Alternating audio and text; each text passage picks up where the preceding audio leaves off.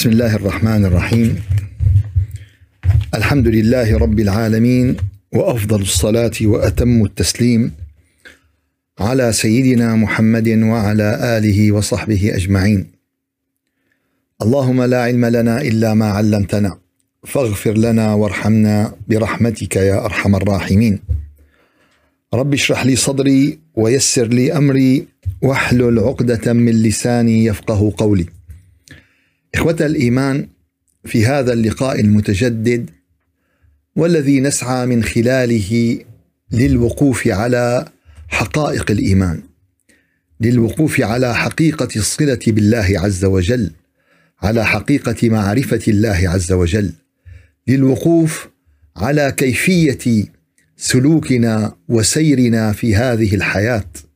هذا السير إن كان على الصراط المستقيم كان سيرا ناجحا مفيدا رائعا بثمرته وبنتائجه. وإن كان خروجا عن الصراط المستقيم بأي شكل من الأشكال وبأي صيغة من الصيغ وبأي عذر من الأعذار وبأي حجة من الحجج فهو هلاك وهو خسارة في الدنيا والآخرة.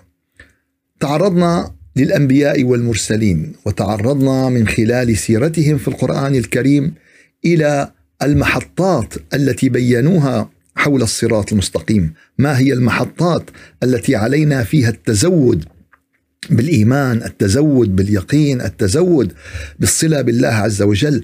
وما هي المخارج التي علينا أن نحذر منها؟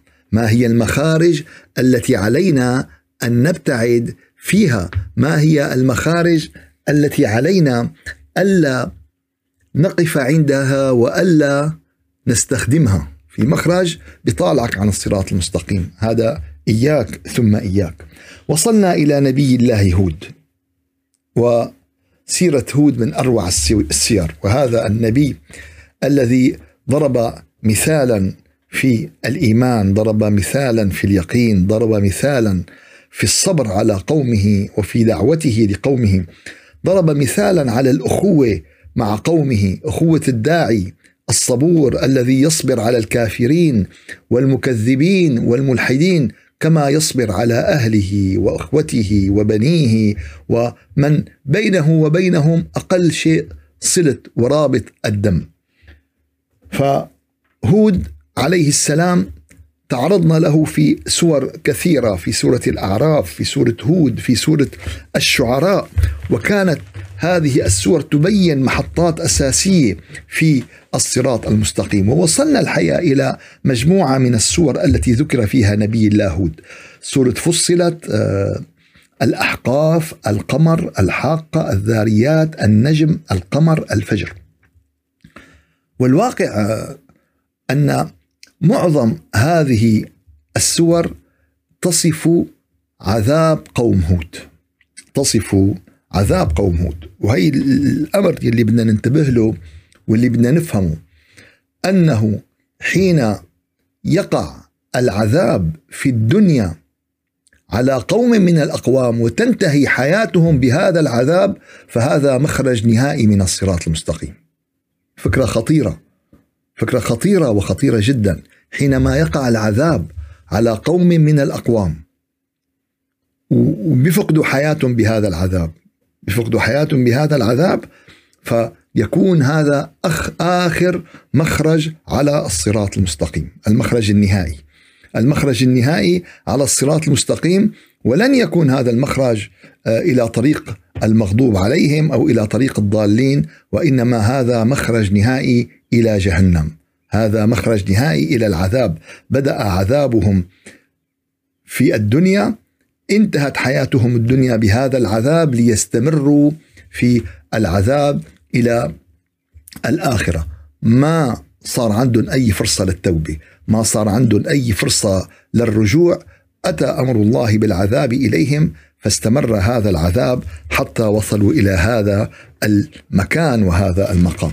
فإذا استعرضنا سورة فصلت في هذا الموضوع فقول الله عز وجل في الآية 13 فإن أعرضوا فإن أعرضوا فقل أنذرتكم صاعقة مثل صاعقة عاد وثمود.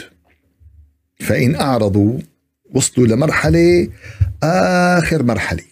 وصل الواحد لمرحلة حكيناه باللطافة وحكيناه بالنعومة ورغبناه بالجنة وحببناه بالله و و و و بعد كل هذه المراحل وصلنا وصلنا إلى مرحلة وهذه المرحلة هي مرحلة أساسية هذه المرحلة هي المرحلة قبل مرحلة العذاب. فهذه المرحلة قبل مرحلة العذاب هذه المرحلة شو صار بدها هلأ؟ صار بدها إنذار. صار بدها انذار. يوم بتلاقي إنسان عم بكابر يوم بتلاقي إنسان عم بيعاند يوم بتلاقي إنسان عم بيجحد عم بيجحد آيات الله عم بيجحد كتاب الله عم بيجحد قدرة الله يتكبر عن عبادة الله ينكر آه ما هو معلوم من الدين بالضرورة. ساعتها بنقول له وقف. ساعتها هذا الإنسان صار بحاجة إلى إيش؟ صار بحاجة إلى الإنذار.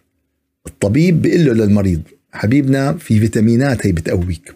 حبيبنا لا تاكل سكر السكر بتعبك. انت بدنا صحتك منيحة. يا حبيبنا كذا يا كذا يا كذا يا كذا. آخر شيء المريض عم بياكل سكر وكذا بيقول له عيني انت عندك قطع. بدنا نبدأ نقطع لك شيء من رجلك. فوصلنا لمرحلة إيش؟ فالخطوة الثانية هي القطع. فإذا هلأ ما بتسمع كلامنا فهذا شيء نراه بالحياة. هذا شيء نراه بالحياة. أنت عندك آه، عمل معين تجارة معينة أخطأت بعثوا لك إنذار. هلأ دير بالك سدد الذمة اللي عليك. بعد هيك إجاك اختار ثاني بعد هيك إجاك اختار ثالث آخر اختار إذا ما سددت بدنا نحجز لك على أموالك وعلى عقاراتك وعلى كذا. فهذا شو اسمه؟ إنذار. فهذا الإنذار إمتى؟ هو بآخر المراحل. ف فإن أعرضوا فقل أنذرتكم. أنذرتكم شو؟ صاعقة مثل صاعقة عاد وثمود. قال أخي هدول عاد وثمود نحن ما دخلنا. نحن ما لنا علاقة. إيطاليا الله حامية. وفرنسا الله حامية. ولوس أنجلوس كما هيك هيك منطق الأمور. هيك يا جماعة ما حدا على راسه ريشة صدقوني. صدقوني ما حدا على راسه ريشة لا شرقا ولا غربا ولا شمالا ولا ولا جنوبا وكلياتنا معرضين. ما حدا على راسه ريشة لا أفراد ولا جماعات. شو؟ ولا أمم ولا قوميات ولا ديانات. إذا لم يكن هذا الدين صحيحا إذا لم يكن هذا الدين كما يرضي الله عز وجل شغلة مو بالحكي شغلة مو بالكلام. ليس بأمانيكم ولا أماني أهل الكتاب. شغلة مو أماني شغلة مو تم... أخي نحن خلص عيلة الحكيم فكلياتنا أطباء بنلبس الكشكشير الأبيض ونفتح عيادات. رحت على كلية الطب يا أخونا؟ لا. رحت على كلية التمريض؟ لا. كيف بدك تلبس توب أبيض؟ يا أخي أنا من عيلة الحكيم. أنا اسمي خالد أنا اسمي عبد الرحمن أنا اسمي أبو بكر أنا اسمي عمر. إيه؟ اسمك عمر وتصرفاتك أبو جهل. اسمك خالد وتصرفاتك أبو لهب. الشغلة مو بال بال بالاسم.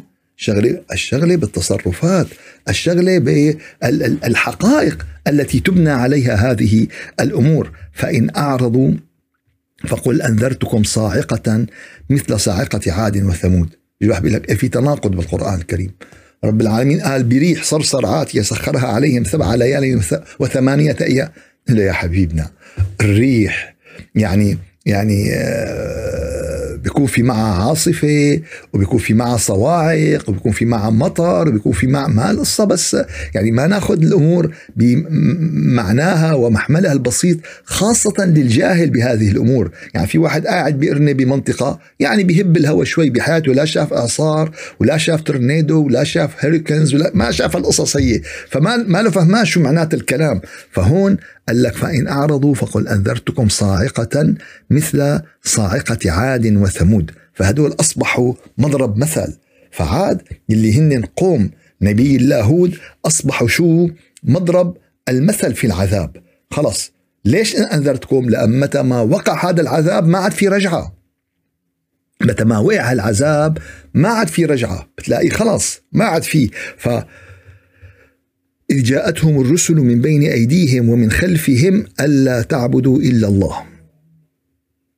اجتكم الرسل؟ اجتكم الأنبياء؟ اجتكم الإنذارات؟ ألا. ونحن عم نأجل ونحن عم نسوف ونحن ما عم نسمع ونحن ملتيين بالدنيا ونحن غرقانين شو بدنا نعمل بهي؟ وكيف بدنا ندفع التأمين؟ وشلون بدنا نحد القسط والسيارة والطيارة وابني وبنتي وخالتي وطبختي. ملتيين مشغولين. وحط قائمة شو هي الشغلات المشغول مشغول فيها؟ الآخرة مو بيناتهم. رضاء الله مو بيناتهم. ما حط القائمة تبعك. قال أخي أنا دخيلك. أنا مشغول لا تحكي معي. طيب منيح حبيبنا بإيش مشغول أنت؟ أعطيني قائمة بالشغلات المشغول فيها فبتطلع لا تجد للآخرة نصيب في هذه القائمة. لا تجد. مرة ذكروا لي على شخص يعني آه، آه، كان يسكن جانب الجامع وكان بقال ببيع بقالة يعني آه، خضروات وما وإلى آخره. قال لي شخص قال لي 70 80 سنة ما دخل على الجامع ما دخل صلى ركعتين. طبعا ما بيصلي هو يعني هو بيصلي كان غلط وصلى له ركعتين بالجامع. قال لي ما بيصلي بالجامع. فهو في لحظات النزع هو بلحظات الموت. طبعا نحن حافظينها بلحظات الموت بدنا نلقنه. قول لا إله إلا الله على أساس إنه أخي وقت الموت بنلقنه إياها وخلصت الشغلة. القضية مو هيك. من عاش على شيء مات عليه ومن مات على شيء بعث عليه. أنت عايش كل حياتك بعيد. ما حتجي بلحظة الموت. لا تنطق بالتوحيد ولا تعرف التوحيد. فكان كل ما يقول لهم يلتفت عليهم يقول لهم وصل بقدونس وصل النعناع اجى. هذا اللي أخذ وجوده. هذا وصدقوني قصص في حياتي كثيرة. أحدهم كمان كان يشتغل بالذهب والفضة والكذا. هدول دائما بيهتموا بالأسعار. طلع السعر نزل السعر كذا بسموه الفيكسل أو. ف بلحظة الموت عم بيلقنوه له قديش سعر الذهب قديش سكر اليوم قديش هذا اللي هذا اللي شاغل وجوده. حياتنا الدنيا. كل واحد مشغول بلون. أنا خايفة على شبابي خايفة على وشي الظريف لا يتجعد خايفة على شعراتي لا هذا اللي أكلين همه. أما هم آخرتنا هم حسابنا هم عقابنا. قال وقت بنوصل لهالمرحلة قال شو؟ فقل أنذرتكم. أنا عم أنذركم. أنا عم أنذركم وكل واحد فينا بده يلعب دور هالإنذار حينما يشعر بالخطر. إنه هذا الزلمة ما في شيء مهور. واقف على راس الحفرة وبده يهور فشو بدك؟ قال أخي هلا بدي أنذره. هلا وصلنا إلى مرحلة إيش؟ إلى مرحلة الإنذار. فإنا بما أرسلتم به كافرون. فأما عاد فاستكبروا في الأرض بغير الحق. وقالوا من أشد منا قوة؟ أولو أولم يروا أن الله الذي خلقهم هو أشد منهم قوة وكانوا بآياتنا يجحدون؟ فأرسلنا عليهم ريحا صرصرا في أيام نحسات لنذيقهم عذاب الخزي في الحياة الدنيا. قال إيه شو عرفك أنه هذا العذاب انوصل مع الآخرة؟ قال ولا عذاب الآخرة أخزى وهم لا ينصرون. متى ما انقفل بالدنيا معناتها كان في شخص يسيء للناس يؤذي الآخرين يعني منتهى ولدنة الحلال ما بدنا نقول كلمة بشعة. ف مرة من المرات صار معه حادث سيارة. اشتعلت السيارة.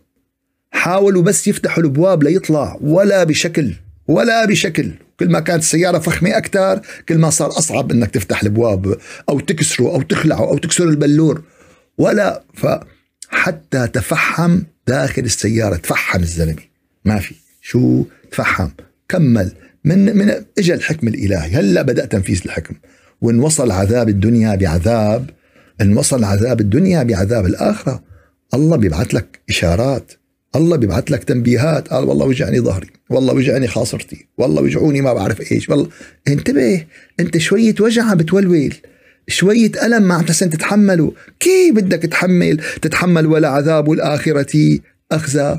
بس المشكلة ما في إيمان ما في تصديق ما في يقين يا رب باعدنا عن عذاب الآخرة مباعدتك المشرق عن المغرب. يا رب لا تورجينا جهنم ولا تشممنا ريحتها ولا تسمعنا صوتها ولا تقربنا منا. بس هذا مو بس بالدعاء بده مع هذا الدعاء عمل.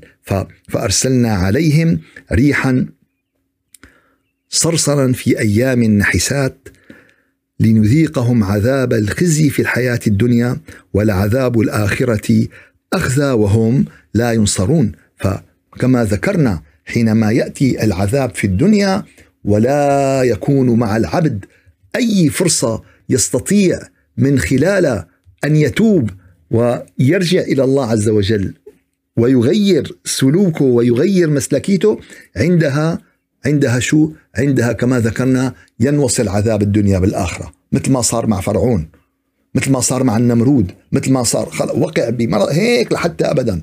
مثل ما صار مع فرعون حتى بلغ آخر لحظة وآخر آه، شو اسمه؟ مثل ما كثير من الحوادث التي تبين كيف يتصل عذاب الدنيا بعذاب الآخرة. وبعد ذلك يعني تذكر آه، سورة الذاريات لقطة سريعة بالآيات 40 و41 عن قوم آه، عاد وفي عاد إذ أرسلنا عليهم الريح العقيم. ريح بس مو لتلقح الورود وتلقح الزهور لتطالع الثمار. ريح مو مشان تلقح الغيوم وتنزل الأمراض وتعطي الحياة. يا ربي دخيلك. يوم بينزل غضب رب العالمين النسمة اللطيفة تنقلب لقنبلة ذرية وقنبلة نووية. شو هاد؟ هي نحن البشر ما ما لا ظابطة معنا ما بنعرف نحن عندنا السلاح سلاح والكذا. أما يوم بينزل غضب الله وعقاب الله المي القراح اللي بنشربها وبننبسط فيها بتصير عذاب وبتصير حكم إعدام وبتصير ألم لهذا الإنسان.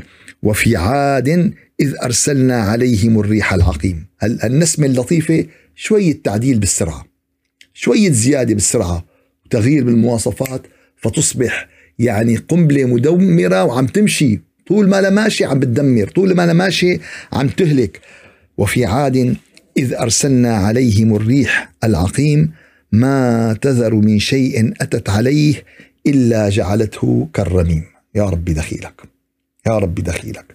حينما ترى هذا العذاب حينما ترى هذا الهلاك حينما يأتي القرار بإهلاك الأمم نعم يكون هناك عوامل ومؤشرات. ولكن حينما يكون العذاب من الله عز وجل بيكون في شيء طبيعي.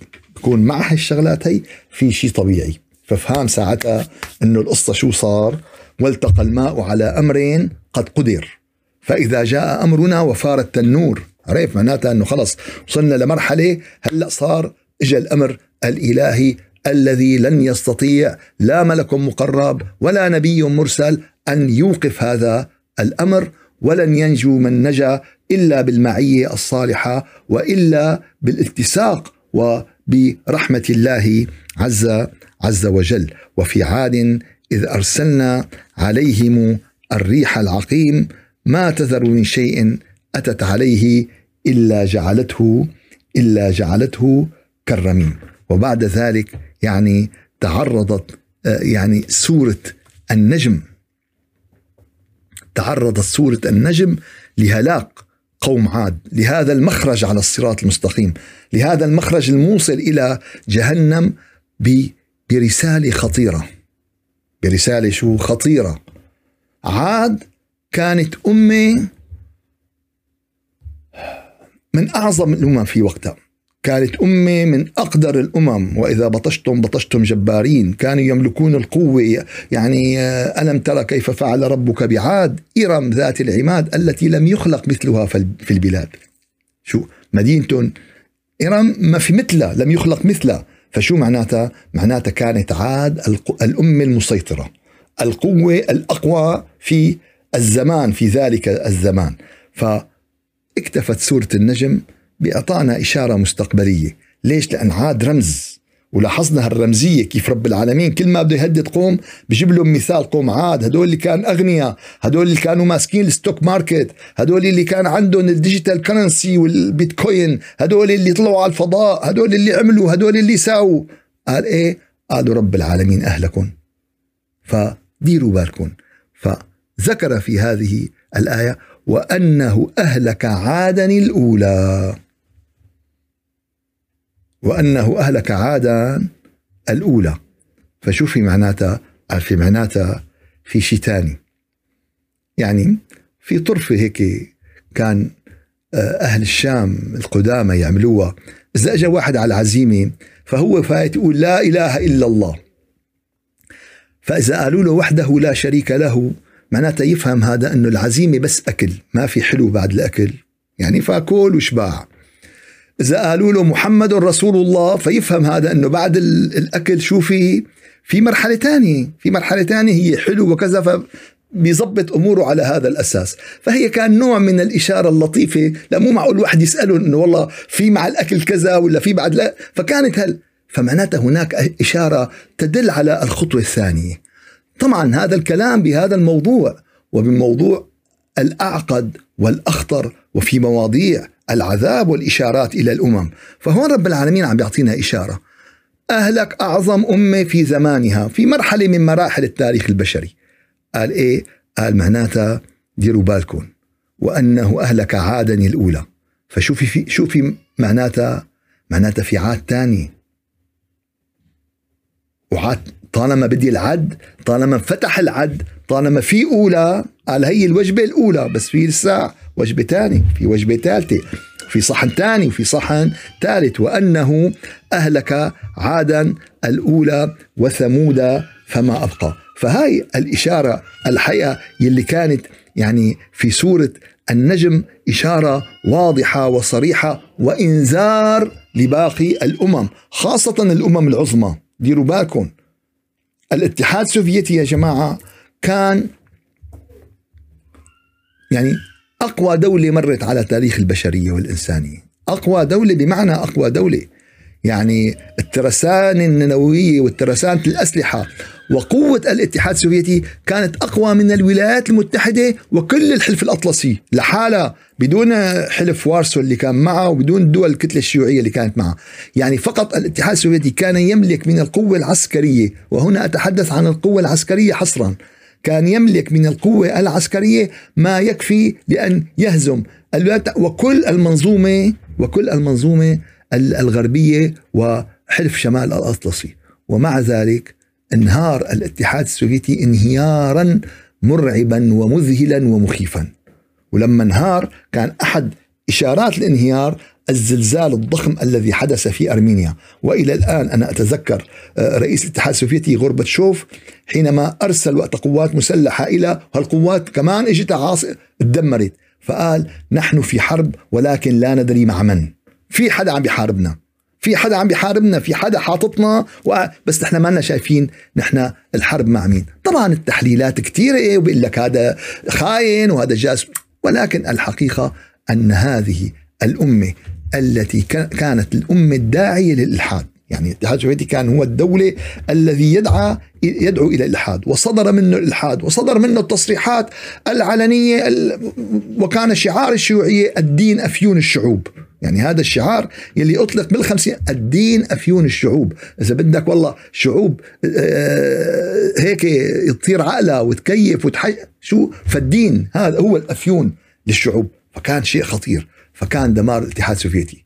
وهلاك الاتحاد السوفيتي. مين؟ حرب. أمريكا ما ضربت فشكة وحدة. كان على زمن جورج بوش الأب. فقاعدين عم يتفرج شو صاير يا أخي؟ ما ما ما ضربوا فشكة. ما ضربوا هذا. ما عملوا ولا في كان حرب سبرانية نقول إنه والله فاتوا على الإنترنت وقفوا لهم الكهرباء وقفوا لهم البنوك وقفوا لهم المي. ما كان في لا كمبيوترات وشبكات في ذلك الوقت ولا كان في كل القصص وحتى الإنترنت كان لساتها اسم. فحينما أهلكت ففي امثله معاصره في امثله معاصره بريطانيا العظمى اللي ما كانت تغرب عنا الشمس. فرنسا حينما هددتهم ألمانيا واحتلت بلادهم ووقعوا تحت و, و قتل عشرات الملايين في الحرب العالمية الثانية. فهناك دائما دروس هناك دائما عبر. ما بدنا نغفل عنها. ما بدنا نغيب عنها. ما بدنا نقول لحالها. وكذلك على الصعيد الشخصي وعلى الصعيد ال ال الأممي. ولكن المشكلة أنه بيجي الإنسان هالنفخة الشيطانية. شو النفخة الشيطانية؟ بيقول لك أنا مو فارقة معي. أنا لما بروح الآخرة بدبر حالي. شو بتدبر حالك يعني؟ بالآخرة شو بتدبر حالك؟ تستعين برصيدك بالبنك ولا بتاخذ شو بتدبر حالك؟ يوم يفر المرء من أخيه وأمه وأبيه وصاحبته وبنيه لكل امرئ منهم يومئذ شأن. يغنيه كيف بدك تدبر حالك ساعتها؟ شو بدك تعمل بهالظرف أو شو بدك تعمل بهالجو؟ فتأتي سورة القمر لتؤكد على هذا العذاب. لتعزز هذا المفهوم. كذبت عاد. كذبت عاد. تكذيبك بهذه الأمور مين ما كنت تكون. مين ما كنت شو ما كانت قوتك وذكاك وسلطتك ومعرفتك كذبت عاد فكيف كان عذابي ونذر؟ فكيف كان عذابي ونذر؟ إنا أرسلنا عليهم ريحا صرصرا في يوم نحس مستمر. يا ربي دخيلك أحيانا بيقول لك العاصفة 20 دقيقة تخرب الدنيا. أحيانا فكيف هون؟ في قد إيه أرسلنا في مستمرة. في يوم نحس مستمر. تنزع الناس كأنهم أعجاز نخل منقعر. الناس نشفت طقطقت شلون النخلة اللي بتكون يبسانة بتمسكها هيك بالطقطة كذا؟ قال هيك صاروا البشر. هيك صاروا هيك صاروا الناس. وعم نشوف اليوم عم نشوف يوتيوبات. والله شيء شيء مرعب. والله شيء مخيف. ونقول إيه آه، قالوها بالأنباء الجوية إنه بده يصير آه، هوريكنز هيك بأعصاب باردة يعني. بصير هيك بالعادة بصير هيك شغلات بالعادة. طيب بصير بالعادة ليش؟ فهمنا عرفنا فهمنا هذا فهمنا الإنذار. هل يا ترى هؤلاء القوم هن يعني آه، مؤمنين صالحين؟ ولا شو وضعهم؟ ولا ليش صار هيك؟ قال فكيف كان؟ ولقد تركناها. إنا أرسلنا عليهم ريحا صرصرا في يوم نحس مستمر. تنزع الناس كأنهم أعجاز نخل منقعر فكيف كان عذابي ونذر؟ ولقد يسرنا القرآن للذكر فهل من مدكر؟ جعلنا لكم إياه سهل واضح. رب العالمين ما عم بيحكي لنا حواكي مشان هيك ننبسط ونقضي وقت. رب العالمين ما عم بي وإنما لنعتبر وإنما لنتعظ وإنما لنستعد. بتلاقي واحد غرقان بشبر مي عم بيولول. يا حبيبنا بشبر مي عم بتولول كيف ما يجيك الموجة 40 متر؟ شو بدك تساوي ساعتها؟ والله يا يا يا يا إخواننا والله أخشى على الناس من أن تفقد عقولها. وأنا أعني ما أقول. أنا أعني ما أقول. ببعض الابتلاءات وبعض أخشى على الناس أن تفقد عقولها. والله أحيانا أمر ببعض الأشخاص لا بخاف عليه إنه شو؟ بخاف عليه إنه يفقد عقله. فكل شيء له تحمل كل شيء له تحمل كل شيء مثل هالطاولة اللي انت قاعد عليها مثل هالكرسي اللي بيحمل 100 كيلو حط عليه 500 كيلو بينطحن بيتحطم. كمان الإنسان كمان قدرة الإنسان. وما الأمراض النفسية إلا مؤشرات. اليوم الأمراض النفسية صارت أكثر من الخبز مثل ما بيقولوا يعني. قديش الواحد ببعض البلاد نامية الخبز إن عندهم كل يوم بده يجيب خبز الخبز صارت الأمراض النفسية أكثر من الخبز. معروضة مطروحة محطوطة تريليونات من الدولارات بس على الأدوية النفسية. عم تنحط وعم ليش؟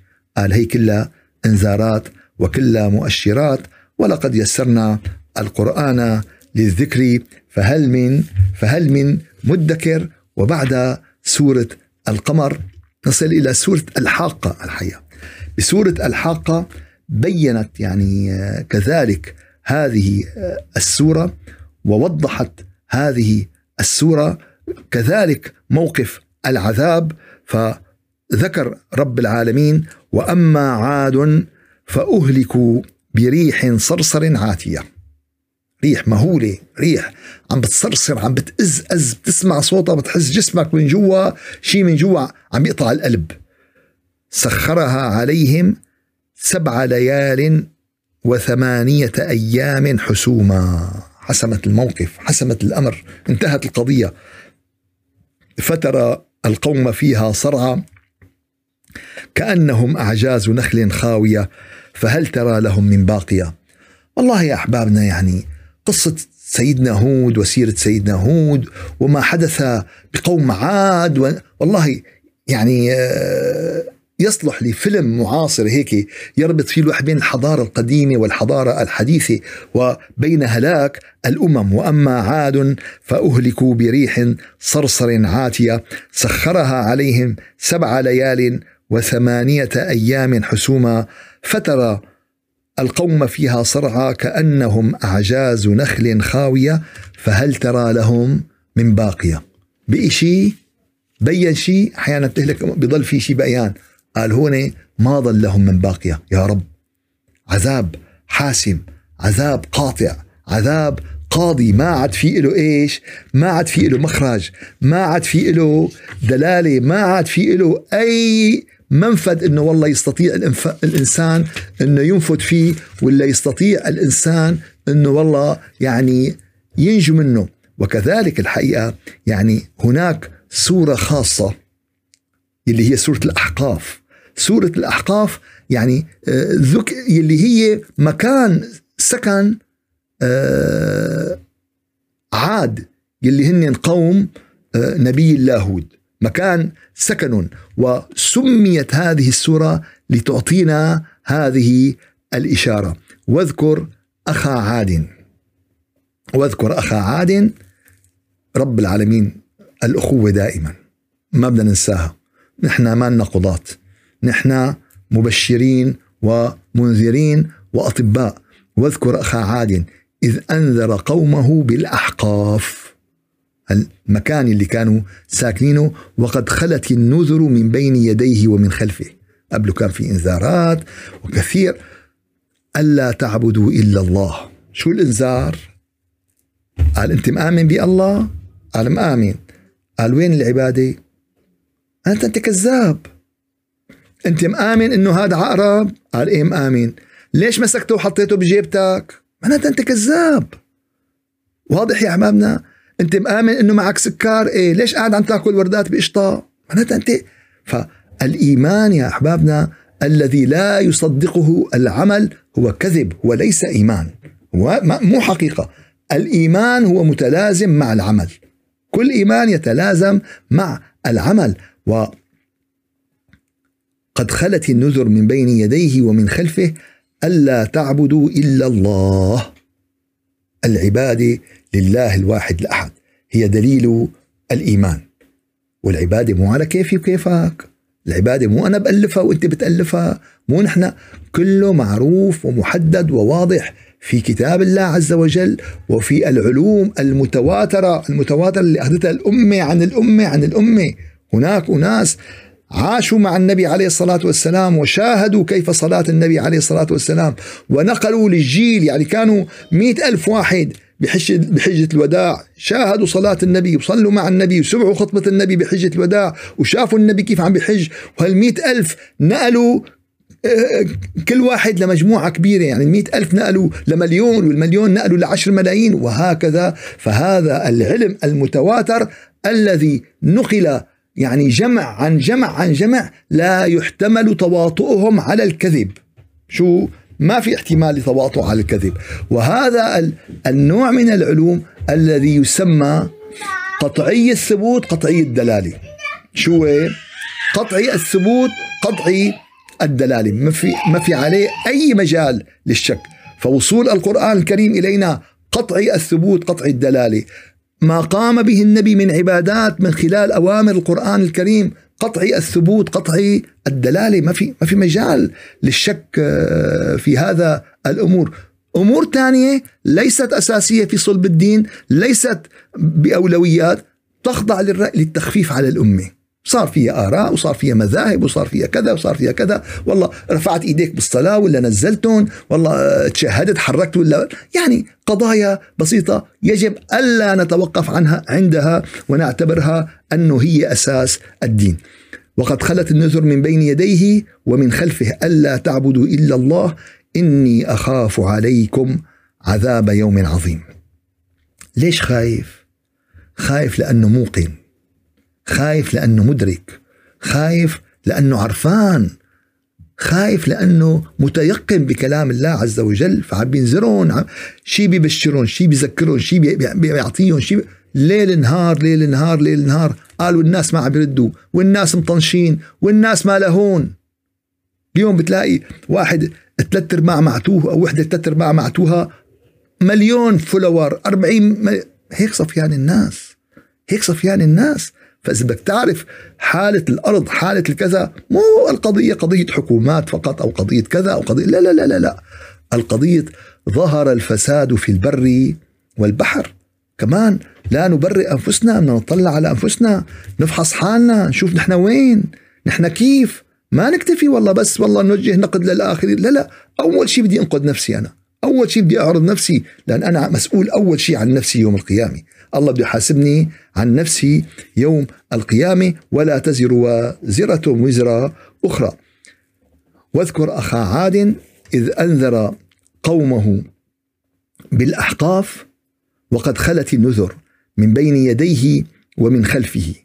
ألا تعبدوا إلا الله إني أخاف عليكم عذاب يوم عظيم. قالوا أجئتنا لتأفكنا عن آلهتنا؟ فأتنا بما تعدنا إن كنت من الصادقين. جاي تغيرنا أنت عن الشيء اللي نحن تعودنا عليه؟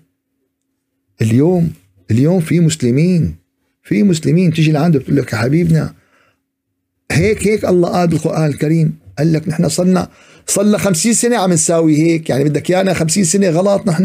يا أخي ما بدها غلط ولا صح.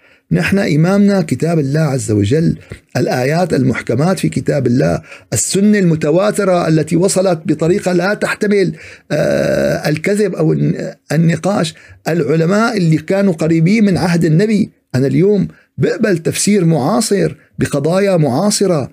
أما اليوم ما فيك تتفاصح على سيبويه باللغة العربية. ما فيك تتفاصح على الإمام مالك بفهم الصلاة وبأحكام الصلاة. ما فيك تجي تتشاطر على الشافعي ب... أما بتجي بتقلي بأحكام البنوك أنت المعلم. تجي بتقلي بالإنترنت هون فرجينا بتعك بتجي بتقلي والله بالقضايا الحديثة والمعاصرة يا ريت عنا هالمجتهدين يلي عندهم هالمستوى من الفهم بشكل يعطونا هالفتاوى المعاصرة التي تتناسب مع روح العصر وتتناسب بنفس الوقت مع سماحة الدين مع سماحة الإسلام التي تتناسب المصلحة. فثم شرع الله. شرع رب العالمين يرتكز على المصلحة. مصلحتك كفرد ومصلحة الأمة. اليوم عم نطلع نلاقي الفتاوي كلها عكس المصلحة. حقيقة عكس المصلحة. لا تساوي لا تعمل لا تأخذ بيت لا تأخذ سيارة. حرام. ربا. هيك صفيانين. فاليوم في أسس لهذه الفتوى وفي أسس لهذه العطاءات وفي أسس لهذه المعرفة. فالحقيقة والواقع بحاجة لعودة يعني اللي اللي اللي اللي شخص قال لي يا أستاذ لسه عم تحكي لنا عن الصراط المستقيم لسه عم تحكي لنا عن الصراط المستقيم. يا جماعة مو هذا المهم. المهم قديش زاد فهمك للصراط المستقيم. المهم قديش زاد معرفتك وتزودك. لأنك لو عرفت ما بتحكي هالحكي. لو فهمت مثل واحد قال أخي لامتى بدك تضل تزت لي رصيدي بالبنك. حاجة بعثت لي 500 بعثت لي 700 لامتى بدك تضل هذا معناته فهمان شو يعني مصاري فهمان شو يعني رصيد بالبنك. أخي أنت ليه بدك تضل تعطيني شهادات؟ فهمنا أخذت ابتدائي وأخذت كفاءة. ليش البكالوريا وي... هذا فهمان شو يعني شهادة. فهمان؟ فأنت حينما تفهم قضية من القضايا تعال المهم أنت. قال سأل أحدهم النبي عليه الصلاة والسلام يا رسول الله متى الساعة؟ إمتى يوم القيامة بنحب هالقصص بنحب هالسير. مو هذا المهم. قال له ماذا أعددت لها؟ أنت شو عامل؟ شو أعددت اليوم صرنا عم عم نتعرض للصراط المستقيم. عند يا ترى كم محطة صرت تعرف إذا قلنا لك أعطينا المحطات على الصراط المستقيم. إذا قلنا لك أعطينا المخارج التي هل عود اختبر نفسك. ما ما, ما حد نساوي نحن اختبار. أنت عود اختبر نفسك وشوف حالك وعرف وين أنت موجود على هذا الأمر. جعلني الله وإياكم من الذين يستمعون القول فيتبعون أحسنه سبحان ربك رب العزة عما يصفون وسلام على المرسلين والحمد لله رب العالمين إلى شرف النبي وأرواح المؤمنين وإلى روح من سبقنا من آبائنا وأمهاتنا وأرحامنا وتلامذتنا ومشايخنا إلى دار البقاء الفاتحة. أعوذ بالله من الشيطان الرجيم، بسم الله الرحمن الرحيم. الحمد لله رب العالمين وأفضل الصلاة وأتم التسليم على سيدنا محمد وعلى آله وصحبه أجمعين. اللهم أعنا على دوام ذكرك وشكرك وحسن عبادتك ولا تجعلنا يا إلهنا يا مولانا من الغافلين. يا رب العالمين يا رجاء السائلين اهدنا الصراط المستقيم. وأعنا يا رب على كل ما يرضيك عنا. يا رب العالمين يا أرحم الراحمين اجعلنا من الذين قلت في حقهم ادخلوها بسلام آمنين. يا رب العالمين يا رجاء السائلين اغفر لنا وارحمنا برحمتك يا أرحم الراحمين. اشملنا برحمتك اشملنا بلطفك اشملنا بكرمك اشملنا بحنانك يا حنان يا منان يا ذا الجود والإحسان. ثبت قلوبنا على الإيمان. ثبتها على محبتك ثبتها على ذكرك ثبتها على فهم كلامك. ثبتها على كل ما يرضيك عنا. يا الله سبحان ربك رب العزة عما يصفون. وسلام على المرسلين والحمد لله رب العالمين.